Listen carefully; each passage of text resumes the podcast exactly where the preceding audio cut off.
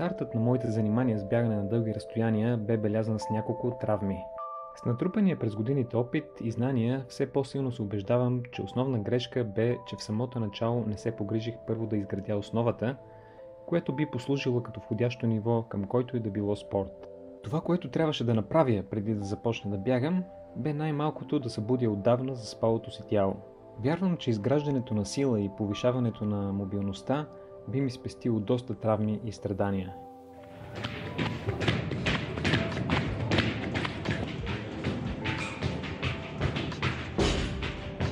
След като споделих моя старт в ултрабяганията в епизод 1 от тази поредица, втори, трети и четвърти епизоди са посветени на йога, мобилност и сила.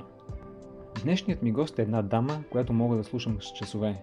Инес Субашка е автор на няколко книги и безброй статии, атлет с многогодишна практика, основател на фитнеси IFS и най-важното, Инес никога не спира да търси и да се учи.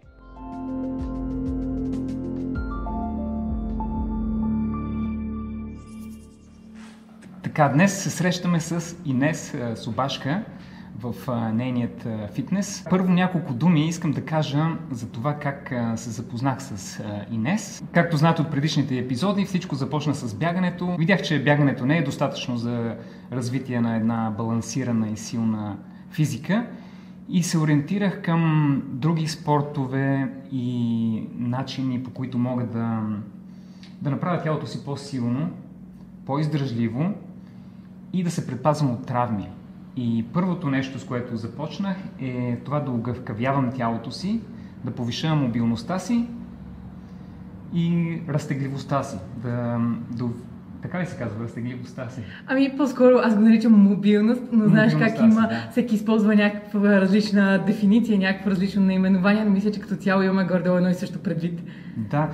И когато написах на български в um, Google тези думи, мобилност, стречин, и попаднах на Инес. След това намерих YouTube канала и за който канал ще има линк в описанието на това видео. И много ми хареса начина по който тренира и нейната философия и подхода към този вид спорт. Видеята, които видях, които а, твоите практики, не знам какво точно са, но на пръв поглед изглеждат за невъоръжено око като моето, изглеждат като комбинация между йога и калистеника. И затова сега ще ти дам думата първо да кажеш нещо повече за себе си, откъде ам, черпи знания, какъв е опитът ти в спорта и какъв е точно този спорт, който аз не мога да определя. да, благодаря. Значи, като цяло, първото нещо, което започнах да се занимавам, беше баскетбол. Занимавала съм се професионално с баскетбол, но после заради много тежки контузии на рамената се наложи и да спра с баскетбола. И тогава а, започнах да тренирам плуване. Няколко години тренирах плуване, състезавах се а, в а, този спорт, но в един момент някакси нещо ми липсваше от баскетбол и това, което правех тогава. И гледах един филм за кросфита и много ми напомни на кондиционната подготовка, която правихме, когато играех баскетбол. И всъщност така, започвайки от кросфита, минах през вдигането на тежести. Много години се занимавах основно само с вдигането на тежести. И смятах така, че съм в много добра форма, че мога много неща. И един ден гледах едно видео на Идо Портал, с което смятам, че ти си запознат. И той правеше нещо, което изглеждаше толкова елементарно. И аз бях така вкъщи и реших в хола да пробвам някои от движенията. И не можах да направя нито едно от тях. И се разочаровах изключително много от себе си и си казах, добре, уж съм атлет, в много добра форма съм, мога да правя много неща. Това изглежда елементарно, аз изобщо не мога да го направя. И започнах да се питам защо смисъл, какво липсва в моите тренировки, че на пръв поглед толкова елементарни движения аз изобщо не мога да ги изпълня. И тогава всъщност така лека по лека, нали, знаеш как когато вече ти си на тази вълна, някакси нещата са едно, хората, семинарите, книгите започват сякаш изведнъж да изкачат, просто защото ти някакси имаш сетивата да, нали, да, да възприемеш информацията, която те имат да ти дадат. И така всъщност попаднах на мобилността, всъщност започнах първо точно с йога, защото това беше най-достъпното за мен нещо тогава не знаех нали, точно какво е мобилност, точно за... Нали, йогата за мен беше нещо, което ще ми помогне и започнах с а, йога практиките.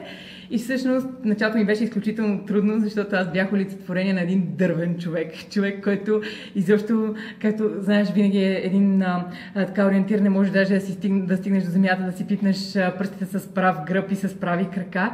Изобщо беше ми изключително трудно, но имаше нещо, което много ми харесваше, дали заради предизвикателството, заради това, че не можех да правя тези неща.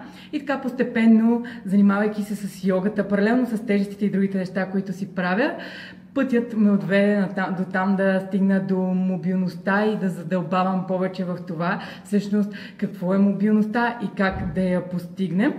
И така ходих на различни семинари, прочетох различни книги. Изключително много харесвам работата на доктор Андрео Спина. Не знам дали си попадал а, на него. Всъщност един от семинарите му Functional Range Conditioning едно от а, един от семинарите, които съм посещавала и който ми даде изключително така а, много знания, задълбочени познания за мобилността, за човешкото тяло и защо е толкова важно да гледаме всяка една става да се движи в пълния си обем на движение. И вече а, всичко е, така да се каже, и доста практика. Аз тренирам изключително много и много съзнато и по това, което правя, виждам много неща за човешкото тяло и как то се движи това, за което често говориш и това, което ми направи силно впечатление, е, че наблягаш на повишаване потенциала на движение на ставите. Били ни казала, защо това е важно?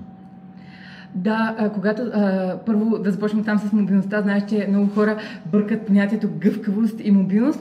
Тоест, а, понякога може да се използват взаимозаменяване, но те имат различна, различна дефиниция. И по принцип, мобилността е всъщност обема на движение, който ние контролираме. И малко по-нататък може даже с движение да ти покажа какво имам предвид. И всъщност мобилността в себе си не въплощава само гъвкавост, а всъщност силата и стабилността в даден обем на движение. Тоест ти не само можеш да седиш в този обем на движение, а ти активно можеш да стигнеш там. Например, както е в един шпагат. Знаеш, че има много хора, които на земята могат да застанат шпагат, но ако застанат горе, трябва да се плъзнат до шпагат, те не могат да стигнат до там. Просто защото те нямат силата, за да поддържат този обем на движение. И мобилността реално е активният начин да стигнем до дадена позиция, докато гъвкавостта е пасивен начин. Просто се едно висиш в дадената позиция, а не активно чрез мускулите, чрез тяхното напрежение да поддържаш тази позиция.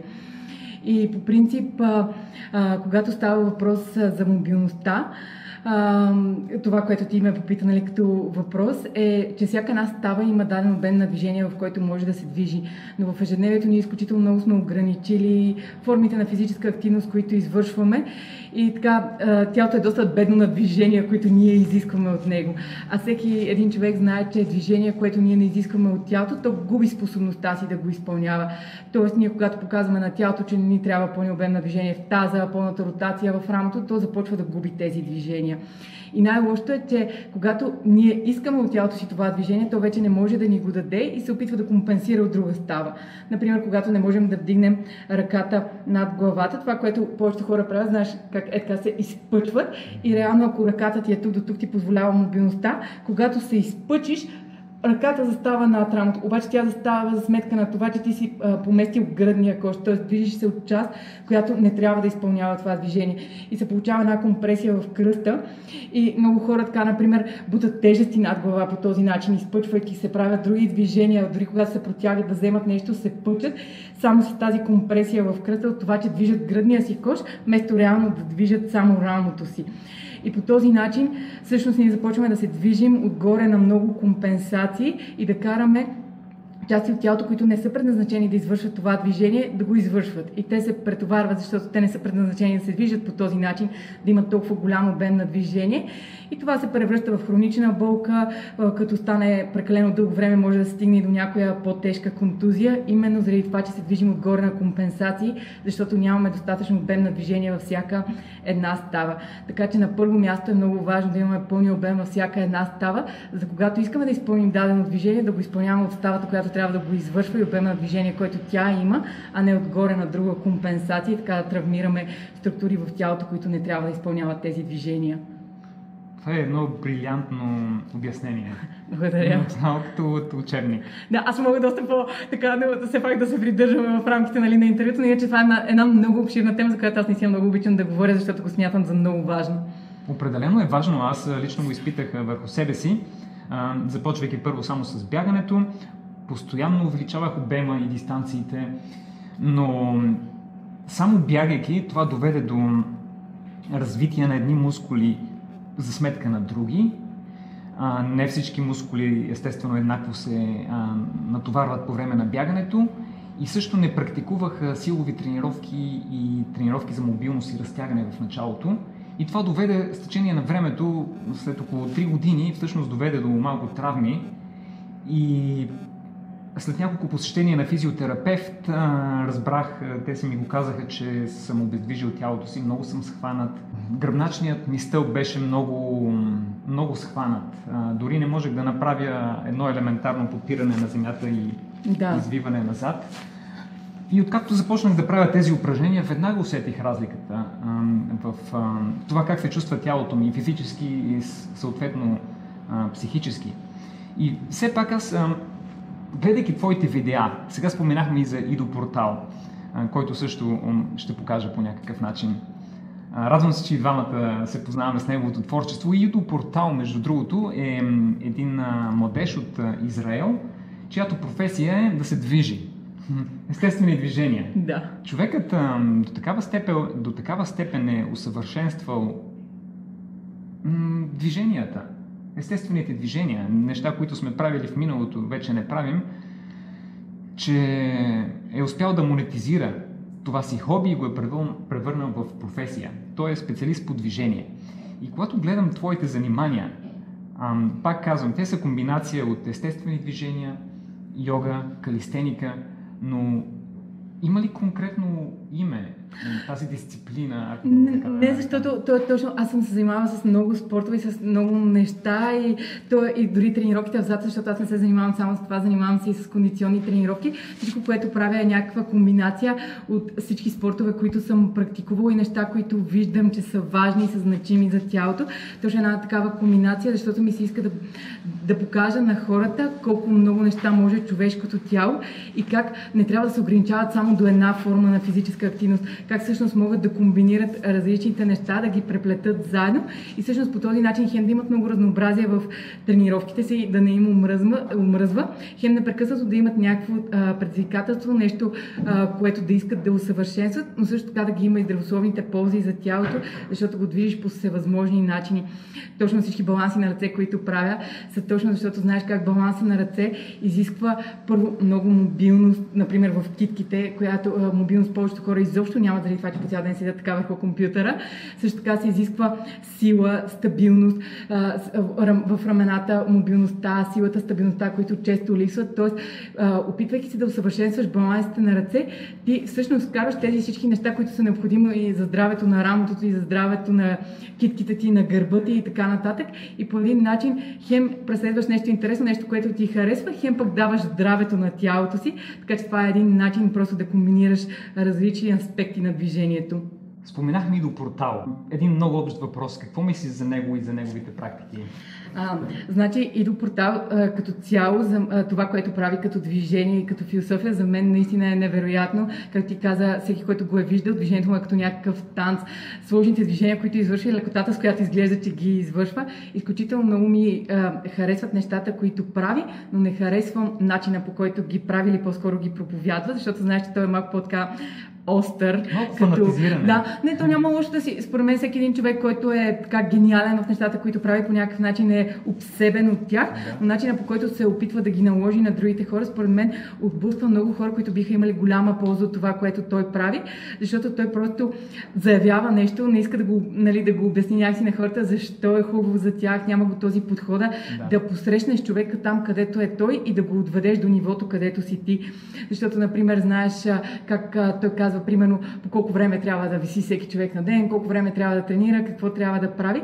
Но ти, ти сам знаеш, че повечето хора имат така доста натоварено ежедневие и ти трябва по някакъв начин да им покажеш, че движението не е някакво бреме и нещо, което ще обсеби целия им живот, а да им покажеш как те могат да го вмъкнат и да го направят част от живота си.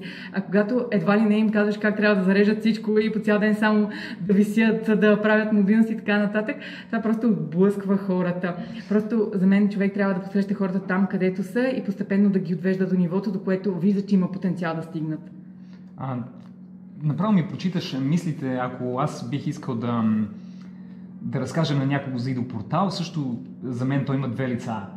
Професионализма, естетиката и съвършенството на неговите практики и също подхода му малко така размахващ, просто малко така сърдито. И аз когато си мисли за подобен човек, който се занимава с такова изящно изкуство, си представям един смирен човек, един такъв благ, тих, а пък той е някаква противоположност на това. Но въпреки това, ам, той има много какво да покаже. Ако успеем да се абстрахираме и да вземем това, което ни е необходимо, без да се дразним. да, а, аз съм съгласна. Аз не се дразня, защото все пак аз съм спортист и съм свикнала, аз съм имала отношение от такива треньори и така нататък. Така че мен това не ме отблъсква. Както казах, той беше първият човек, който всъщност, само гледайки негово видео, всъщност се вдъхнових за това какво всъщност ми липсва в нали, така, тренировките и в движенията, които извършвам, за да не мога да правя тези неща, които той може да прави. Но просто смятам, че както ти казаш, той наистина има много да даде, но не може да достигне до толкова много хора и наистина да допринесе тази полза, която може да допринесе, точно заради подхода, който има. За мен това наистина е важно и човек трябва дори на сила да го култивира някакси в себе си, за да може да осъществява и разпространява мисията си. А какво мислиш за страната на Идопортал, която ние двамата харесваме и одобряваме? Начина му на тренировки също е много интересен, защото освен мобилност и кондиция и баланс, той тренира и сила. Дори понякога съм го виждал да използва тежести. Неговото, неговият любим уред са хълките. И това освен, освен гъвкавост и мобилност на тялото, той е успял да развие и една феноменална сила и дори мускулатура. Да. мислиш за неговия подход? Харесваш ли го? Одобряваш да, ли го? Да, определено. Аз мятам, че до това водят упражненията за мобилност, защото мобилността точно е силата в обема на движение. И когато ти правиш тези движения а, в пълния обем на движение, всъщност ти изграждаш сила и можеш да правиш неща, които изглеждат изключително сложни, но точно защото си изградил, а, си стигнал постепенно до там, постепенно си изградил силата и стабилността и всъщност това ти отваря един огромен прозорец и възможност да изпълняваш всевъзможни движения, без дори да си предварително подготвен за тях. Просто се едно подготвяш тялото си, независимо какво движение трябва да извършиш, ти можеш да го извършиш, защото ставите ти имат потенциала да го изпълнят. Например, даже един такъв много прост пример с лицевите опори. Знаеш как много хора искат да правят, особено жените, лицеви опори, но заради начина на живот, обикновено седим нон-стоп така прегърбени и липсва екстензията в рамото. Екстензията е отвеждането на ръката назад и всъщност рамото също трябва да изпълни това движение.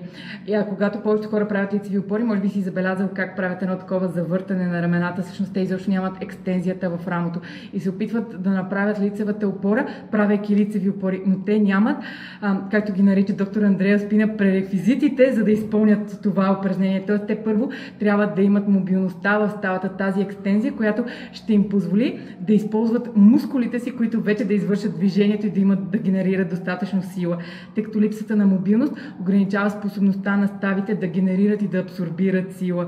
И именно за това понякога место просто се опитаме да правим някое движение. Трябва първо да се погрижим за здравето на ставите, пълния им обем на движение, а после самото упражнение е следствие на това, че ставите ти могат да се движат по този начин.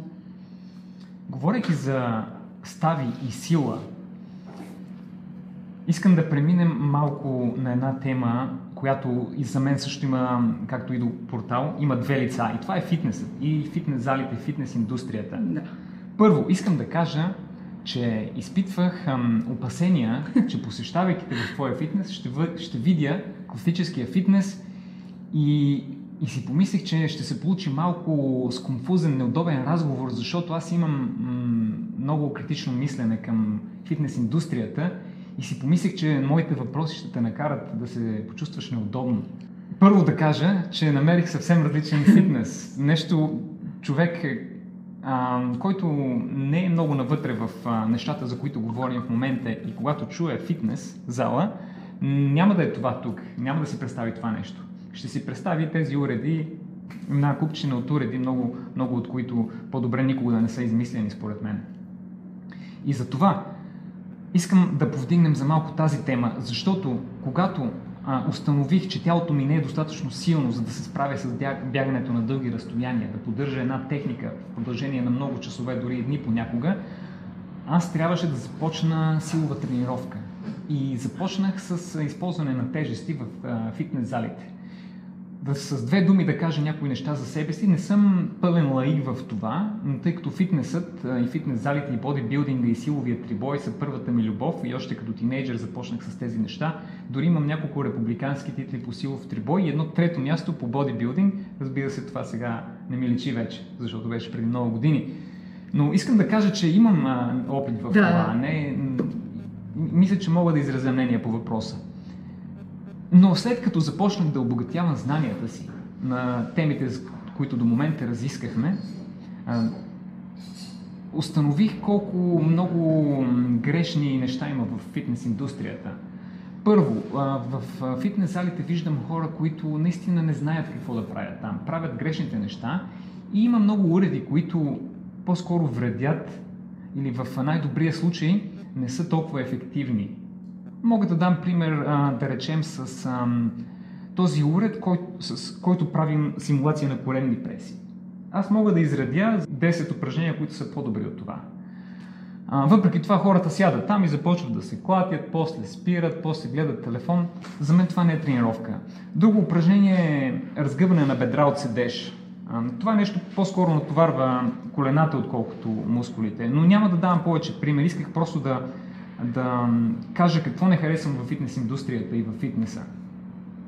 И затова сега съм изключително щастлив да видя твоя фитнес да изглежда по този начин. Защото това ми изглежда като зала за калистеника, мобилност и мисля, че точно това е начинът, по който можем да постигнем здраво тяло а, в дълбочина и да развием силата на мускулите и на ставите и на сухожилията същевременно. Защото сега наскоро захващайки се пак с тежестите, установих, че с упражненията с тежести аз по-скоро развивам по-бързо изолирани, силата на изолирани мускули, но ставите, а, не, не заздравявам ставите първо за фитнес индустрията един от проблемите според мен е, че основното нещо, което се промотира в медиите е фитнеса, от гледна точка обаче само на културизма. Аз нямам против културизма, това си е професионален спорт, но той не изчерпва формите на физическа активност и това, което всъщност можеш да правиш в фитнес зала като цяло. А иначе, за тежестите, аз не съм против тежестите, ние дигаме тежести тук, но според мен те не са единственото нещо, което човек може да прави. Както ти каза, ставите ти трябва да бъдат подготвени, за да можеш, например, да клякаш с правилна техника, за да можеш да правиш тяга, тъй като много хора изобщо нямат мобилността, за да извършват тези упражнения правилно. Така че едното не изключва другото, просто човек наистина трябва да отделя внимание за мобилността. Може да си вдига тежести, но не трябва да вдига само тежести и да пренебрегва мобилността, тъй като в залата, например, при тренировките с тежести, да речем, няма нито едно упражнение, което да тренира таза във вътрешна ротация или рамото във вътрешна ротация. А това са движения, които тези стави могат да извършват, например. Има още много такива примери. Така че това, че тренираш с тежести, не изчерпва всички движения, които ставите ти могат да извършват. Така че ако разчиташ само на това, със сигурност караш тялото ти да гладува за други движения, които са му необходими. Така че по-скоро една комбинация нали, от мобилността и от тежестите, ако на човек му харесва да вдига тежести. А, даже това ще му помогне да вдига още по-големи тежести, но без а, да има предпоставката за контузия. Така че мобилността е една превенция за контузиите всъщност. Това, което проповядава калистениката е да наблягаме на по-комплексни упражнения, активиращи възможно най-голям голям, ам, брой мускули, докато пък в фитнеса понякога наблягат на максимална изолация на определен мускул.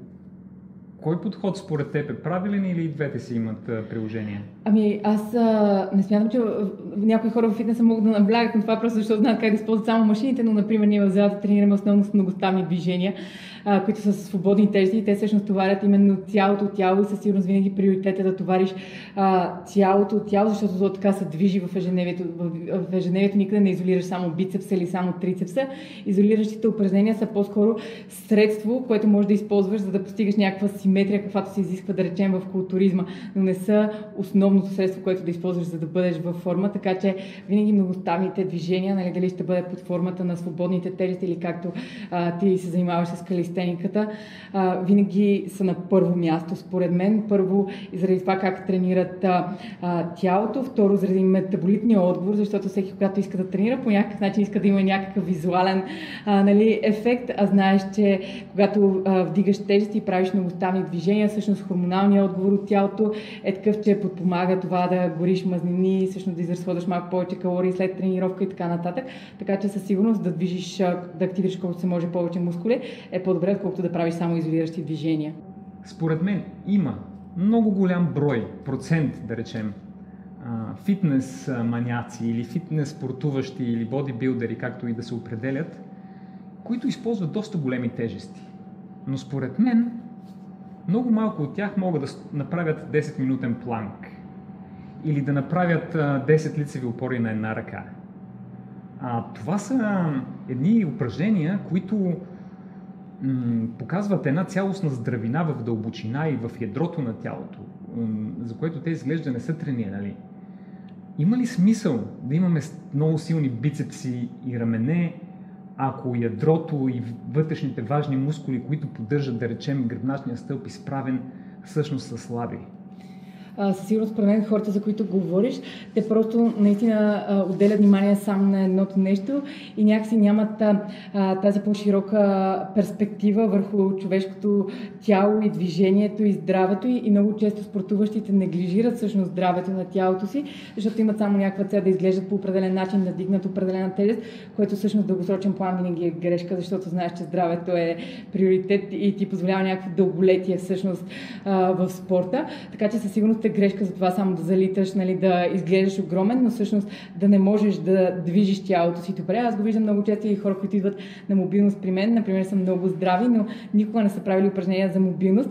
Те всъщност се потят и се уморяват много повече, отколкото се уморяват, да речем, на тренировка с тежести, просто защото те наистина не могат да изпълняват тези движения. И в такъв момент те осъзнават всъщност, че не са чак в толкова добра форма, колкото си мисля. Смятам, че понякога човек има нужда от това лично разочарование със себе си, както и аз имах такъв момент, за да всъщност да осъзнае, че не прави всичко правилно и че има нещо повече за движението, което той всъщност не може да, нали, не може да прави.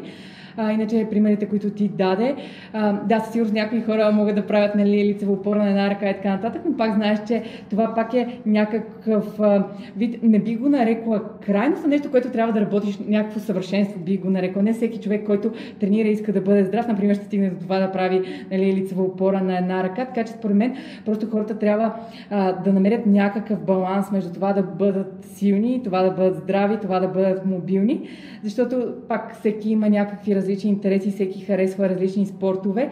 И а, аз, например, не мога да накарам един баскетболист или пловец, да речем, да прави само мобилно, защото знам колко а, го грабва плуването, например, като движение, защото той има много повторяемост, но това е неговата страст. И аз по-скоро бих му дала неща, които да му подпомагат тялото, да го кара да се чувства по-добре, да бъде здрав, рамената му да са по-добре, за да може да реализира потенциала си в басейна. Така че, според мен, трябва да се търси някакъв баланс. И това, като цяло, хората повече да се образуват и да имат повече знания за това как функционира тялото, защото може би си забелязал колко често го делегираме на някой друг. Тоест, все едно, ние не трябва да знаем нищо за това как функционира тялото, аз ще отида при някой треньор, той ще ме научи, той ще ми покаже, но всъщност ние сме в това тяло цял живот. И ако всяка година учим по нещо ново за него, за това как функционира, какви са неговите нужди, всъщност в един момент ние си ставаме собствен експерт за тялото, имаме много повече осъзнато за движенията и можем много по-качествено и много по-добре да се движим, да бъдем здрави и реализираме този физически потенциал, за който ти говориш. Да, според мен е много важно хората да бъдат откровени към себе си. И когато влязат в каквато и да е тренировъчна зала, най-вече фитнес, и да се, да си зададат въпроса дали тренират за своето его или за своето здраве. Защото много е лесно човек да се увлече към това, към големите бицепси, защото се виждат, към големите тежести, да впечатли някого или пък себе си, много е лесно. Аз лично съм се увличал по големите тежести. Това Мисля, винаги, че всички сме го правили. Винаги ми е... Напоследък ме доведе до едни травми при изпълнение на мъртва тяга.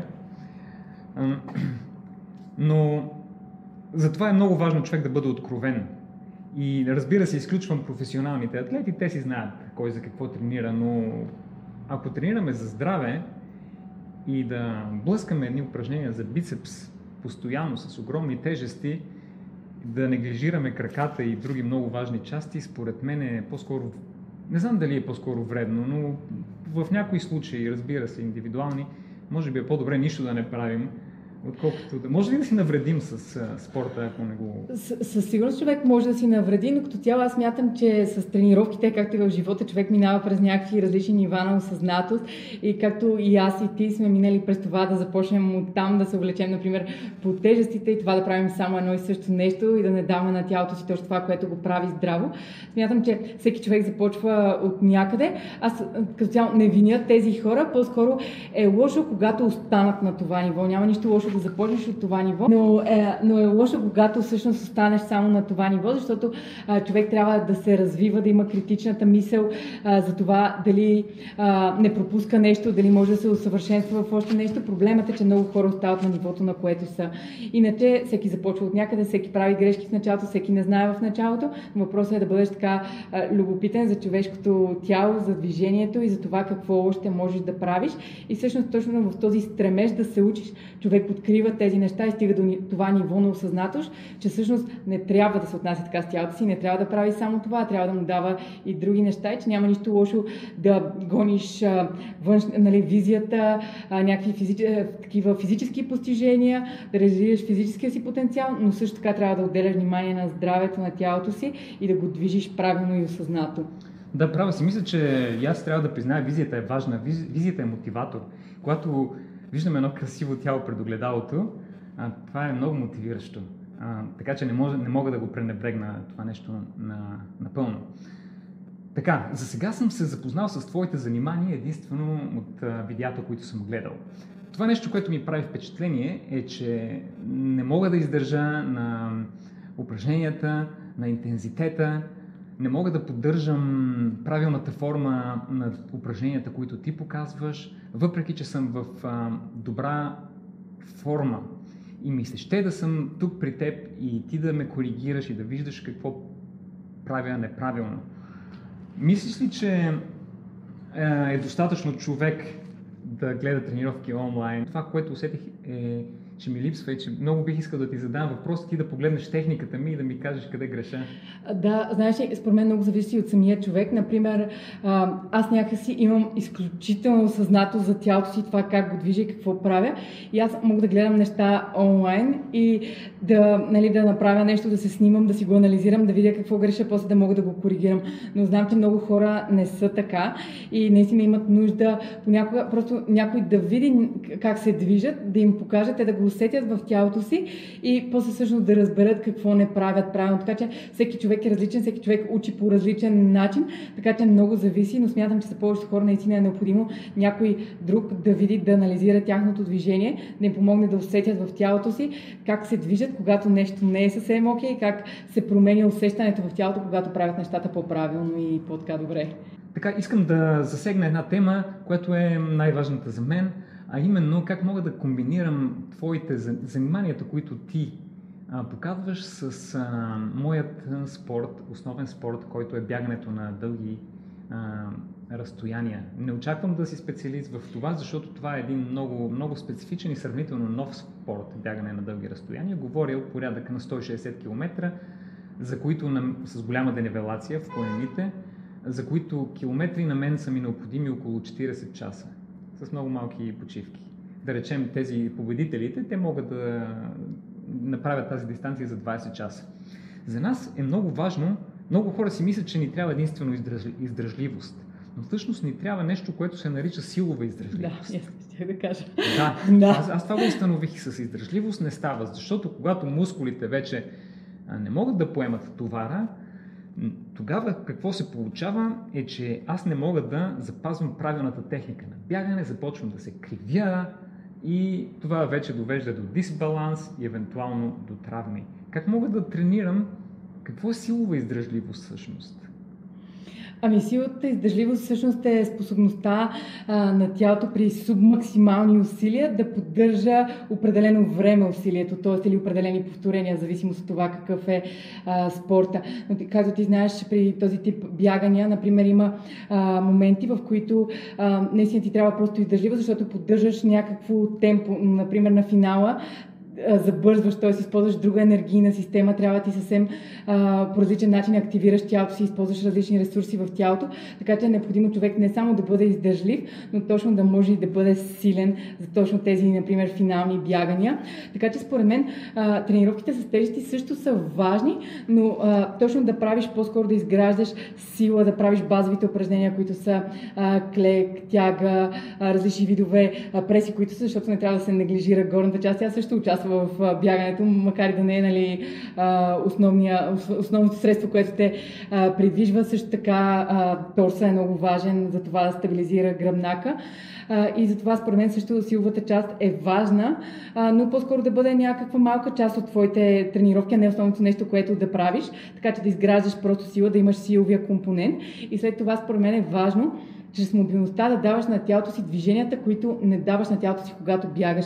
Това въжи за всеки един спорт. Знаеш как всеки един спорт а, използва тялото по някакъв шаблонен начин, т.е. има някакви движения, които тялото извършва а, по много повторения, но други, които изобщо ги няма. Например, много спортове изобщо няма екстензията, огъването назад, активирането на задната врига по начина по който трябва да се активира, а всъщност баланса между задната и предната врига е много важен дори за реализирането на физическия потенциал на това да можеш да извадиш повече от тялото си, това да бъдеш по-издържлив, да може тялото ти да мускулите се едно да се се синхронизират правилно, когато извършваш дадени движения.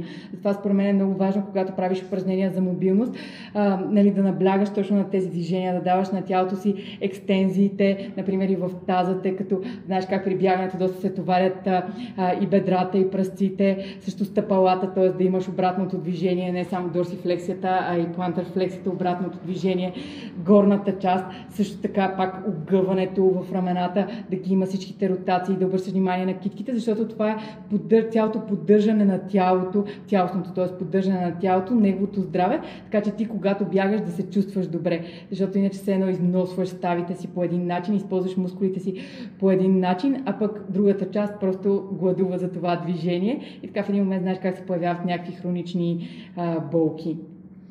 Да, радвам се че за съвета ти да бегачите да обръщат внимание на горната част на тялото, да. защото това е най-пренебрегваното нещо. Но а, аз след много часове бягане, понякога ръцете ми се изморяват да ги поддържаме да. по такъв начин. Гърба ми, гръбначния ми стълб вече не мога да го държа изправен. И когато започна отгоре, нали, цялото тяло е една, едно цяло, една система. И когато разваля формата на горната да. част, това рефлектира до глезените навсякъде. Затова се радвам, че обърна внимание на горната част на тялото. Да, тя е много важна, защото тялото, то, тялото функционира заедно и всъщност дори замахването е нещо, което ти помага да поддържаш координацията при самото бягане. Знаеш как има хора в парка, които примерно нали, бягат с ръцете така, махат ги прави и така нататък. А всъщност горната част е много важна от това как се придвижиш и самата локомоция. Какво мислиш за тези прословути термини? Може да не ги произнасям добре на български, тъй като съм ги видял първо на английски. Човек е толкова възрастен, колкото възрастен е гръбначния му стълб, отворен таз, щастлив таз, Верни ли са тези неща? Да, то е, че човек е толкова възрастен, колкото е гъвкав, все едно мобилен гръбнак да. му. И според мен наистина е а, така, защото а, всъщност гръбнака е изключително важен. Той държи цялото тяло. Повечето хора изобщо не обръщат внимание на това. Знаеш, че всеки втори човек има проблем, даже абсолютно всеки човек има някакъв проблем или с кръста, или горе с врата, с гърба. И всъщност това е именно защото ние сме загубили мобилността и способността на всяка една част на тялото всъщност да се движи правилно. Много често хора хората, когато ги накара, например, да движат само горната част на гръбнака, те не могат и се опитват да движат нали, цялото тяло едновременно. И това показва как всъщност ние сме започнали да движим всичко като едно цяло, което няма нищо лошо, но също всяка една част на тялото трябва да може да се движи независимо сама за себе си. И всъщност това показва, че тялото е здраво и е функционално. Тоест, ако искаш да движиш само кръста, да движиш само кръста. Ако искаш само средната част на гръбнака, само нея. Или само горната част. Един такъв пример, например, е врата А, не знам дали си попада на тази информация, но като цяло всъщност движението във врата идва от горната част а, на гърба в торакалния дял. А много хора знаеш как седят супер прегърбени и нямат никаква мобилност в торакалния дял и започват да използват именно прешлените горе и затова имат проблеми с а, врата. Така че това, например, да можеш да движиш гръбнака си и той да поддържа, не, да има своята мобилност, всъщност ти помага и врата да бъде здрав, и кръста да бъде здрав, т.е. поддържа здравето ти. Така че наистина не само гръбнак, но той е изключително важен и когато правиш мобилност всъщност за гърба, усещаш как цялото тяло започва да се чувства добре. Същото е и за таза, което каза. Когато правиш мобилност за таза, усещаш как цялото тяло започва да се чувства добре. Защото това са наистина много важни части от тялото, които рефлектират върху цялото тяло, а не само върху тази област, която тренираш и движиш. Да, много се радвам, че обърна внимание на, на тялото като едно цяло, защото сега получавам много съобщения от хора, които ми пишат, имам проблеми с колената, какво да им правя или какво да, как да ги третирам, какво да пия. На мен аз не мога да им отговоря, първо защото не съм специалист, не съм образован за това нещо, но опитвам се да им дам насоки за мислене и цялостното изграждане на, правилно изграждане и поддържане и подреждане на тялото е толкова важно. Искам хората да разберат, че а, може да звучи нелепо, но проблемът с коленете всъщност може да идва, да речем, освен от слаби колене и връзките и всички вътрешни мускули, които поддържат капачката, да речем, проблемът може да идва от а, таза. Проблемът може да идва от а, изкривяване в а, гръбначния стъп, което довежда до дисбаланс на, на тялото. И затова много се радвам, когато хора като теб а, имат виждане над нещата и разглеждат тялото като, като едно цяло. А, да, като цяло, повечето хора трябва да се знаят, че повечето болки, които имат, не се лекуват с хапчета. с хапчета само се потискат симптомите, а всъщност се лекуват с движение. И че а, повечето болки всъщност са именно симптома, че не се движим достатъчно и че не, а, дадена става компенсира. Не знам дали си, се, а, дали си попада на тази информация, така, а, този поглед на човешкото тяло.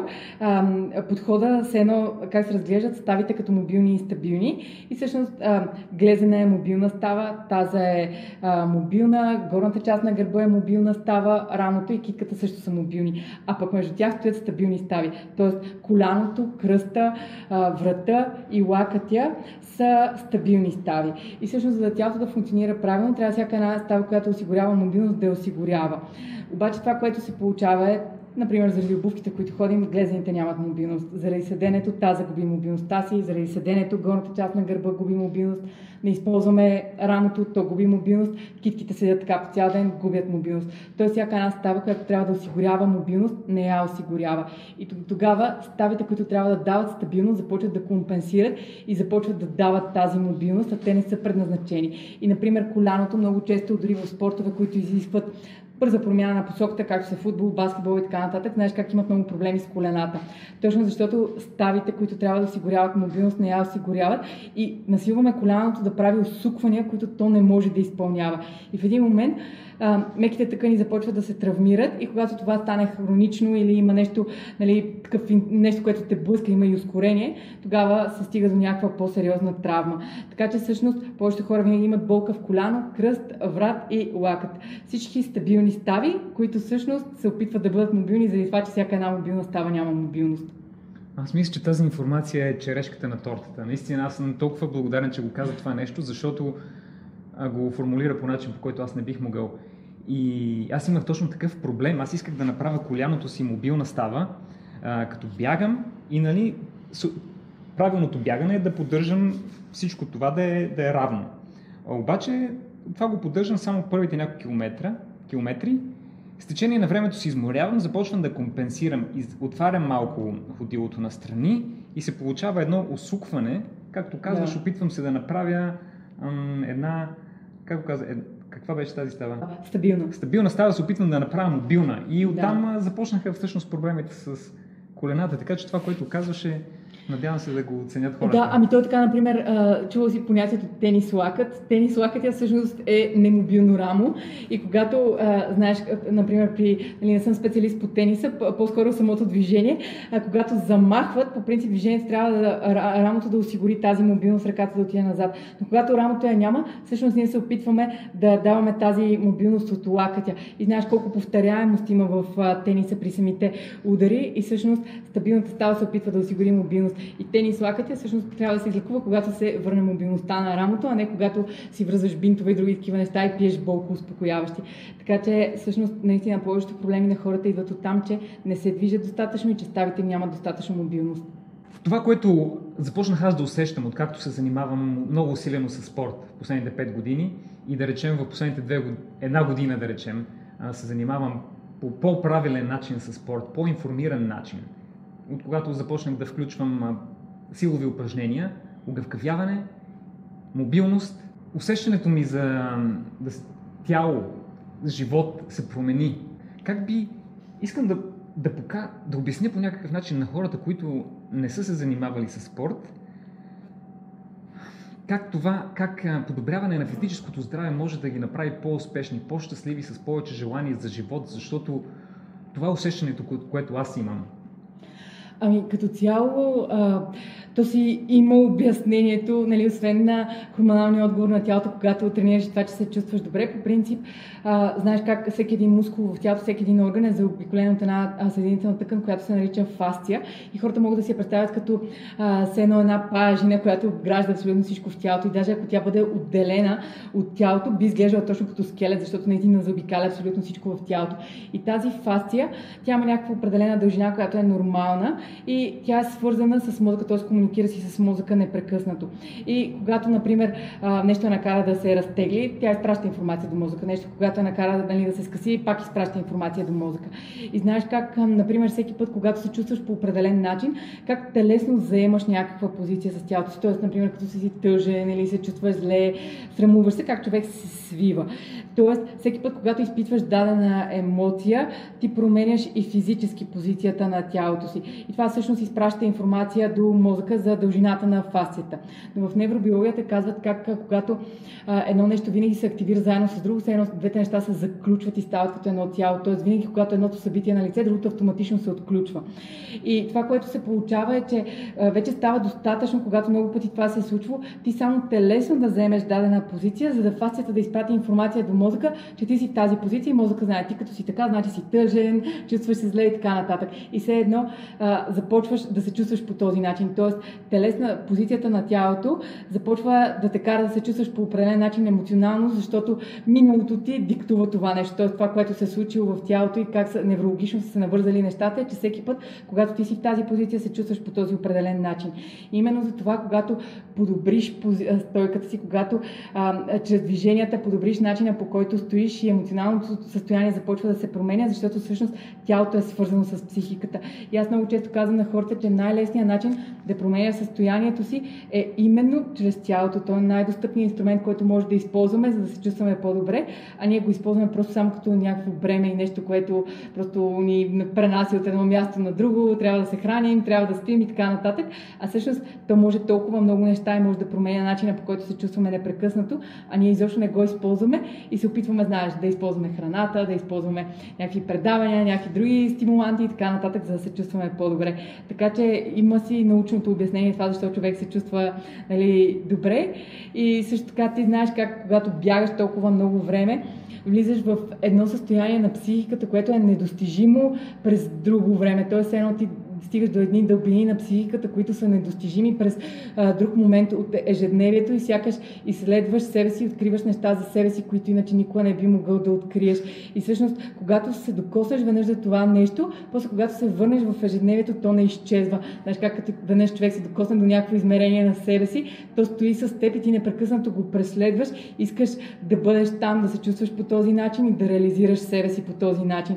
Така че движението не е само физическата част, то има много повече към себе си. И днес това, което казваш, това, което говориш е...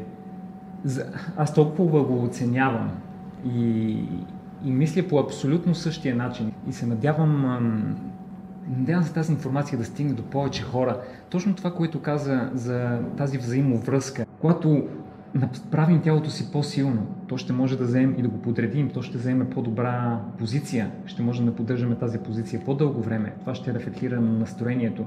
Но също има и обратната връзка. Ние можем да да повлияем на нашето настроение чрез позицията на нашето тяло, чрез дори това да се усмихнем, това, което много ни липсва на нас, българите. А това го има в спорта, именно в тези спортове, в които човек наистина достига до максимума. И това се използва като техника и от а, най-добрият а, бегач, маратонец в днешно време, Кипчоге. А, той започва да се усмихва някъде към 30 км. Той бяга 42 км. И хората го питат, ама толкова ли ти е лесно, толкова ли... Той казва, не, не ми е лесно, но но по този начин той въздейства. Той има една част на мозъка, която не знае, че ние се усмихваме на сила. И мозъка се подлъква и започва да се, човек започва да се чувства по-щастлив. А, така че съм толкова щастлив, че ти обърна внимание на, и на този въпрос. Сега, бих искал да за едни финални думи, просто да кажеш твоето послание от твоя спорт, твоята гледна точка, това, което ти си научила, каквото и да е, но преди това много бих, бих искал хората да, да те намерят. И как могат да те намерят? Социални медии, адрес на фитнес зали? Ами, всъщност, аз съм доста активна в социалните мрежи, така че могат да ме намерят и в Facebook, и в Instagram, или просто и в Google, ако напишат моето име, ще излезе сайта. Там има информация и за залите, така че ако се интересуват, а, могат да намерят а, там нещата. Аз пиша и много статии, така че не само книги, имам и много статии, така че могат да намерят допълнителна информация ако просто напишат Инес Собашка и ще им излезе сайта да, съгласен съм, че много лесно откриваема си в е, интернет. Напишете Инес Собашка и ще излезе всичко, дори двете книги, за които се надявам да говорим в най-скоро време, но първо с нетърпение бих искал да ги прочета и след това да ги обсъдим с теб. И сега, имаш ли някакво нещо като мото, като послание или, или съвет за упражнение или каквото и да е било, което бих искала да кажеш на хората? Като мото това, което пише там, пресътвори себе си, защото а, знаеш как а, на хората бихме е много трудно да започват нещо ново, да а, сменят посоката в живота си. Аз искрено вярвам, че човек във всеки един момент може да пресътвори себе си, но се случва именно със съзнателното усилие да се промениш, да поемеш по друга посока и всъщност всеки ден да бъдеш достатъчно мотивиран, за да работиш работиш за личното си израстване и това да усъвършенстваш себе си в посоката, в която искаш.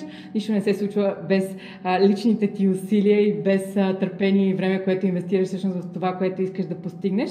Кратък път към този успех няма и всъщност е именно тази а, самоотговорност всеки ден, просто да ставаш с а, знанието и с а, желанието да предизвикваш себе си, да даваш максимум от себе си и да знаеш, че чрез тези усилия пресътворяваш себе си в една по-добра версия. Това е един чудесен финал. Аз искам да ти благодаря за времето, което ми отдели и за знанията, които сподели, надявам се, с много хора, защото, а, повярвайте ми, това са наистина ценни знания. Изпитал съм го на моя гръб. А, надявам се скоро да се видим пак, да обсъдим двете книги. Между другото, ще сложа линкове към тези книги за сега само линкове, да ги погледнете, но ще се видим пак с Инес, за да ги обсъдим и тя да ни разкаже повече. Много бих искал да се срещнем още няколко пъти, защото искам да задам още много въпроси. А, харесвам начина по който разсъждаваш за спорта и начина на живот. Благодаря много, радвам се.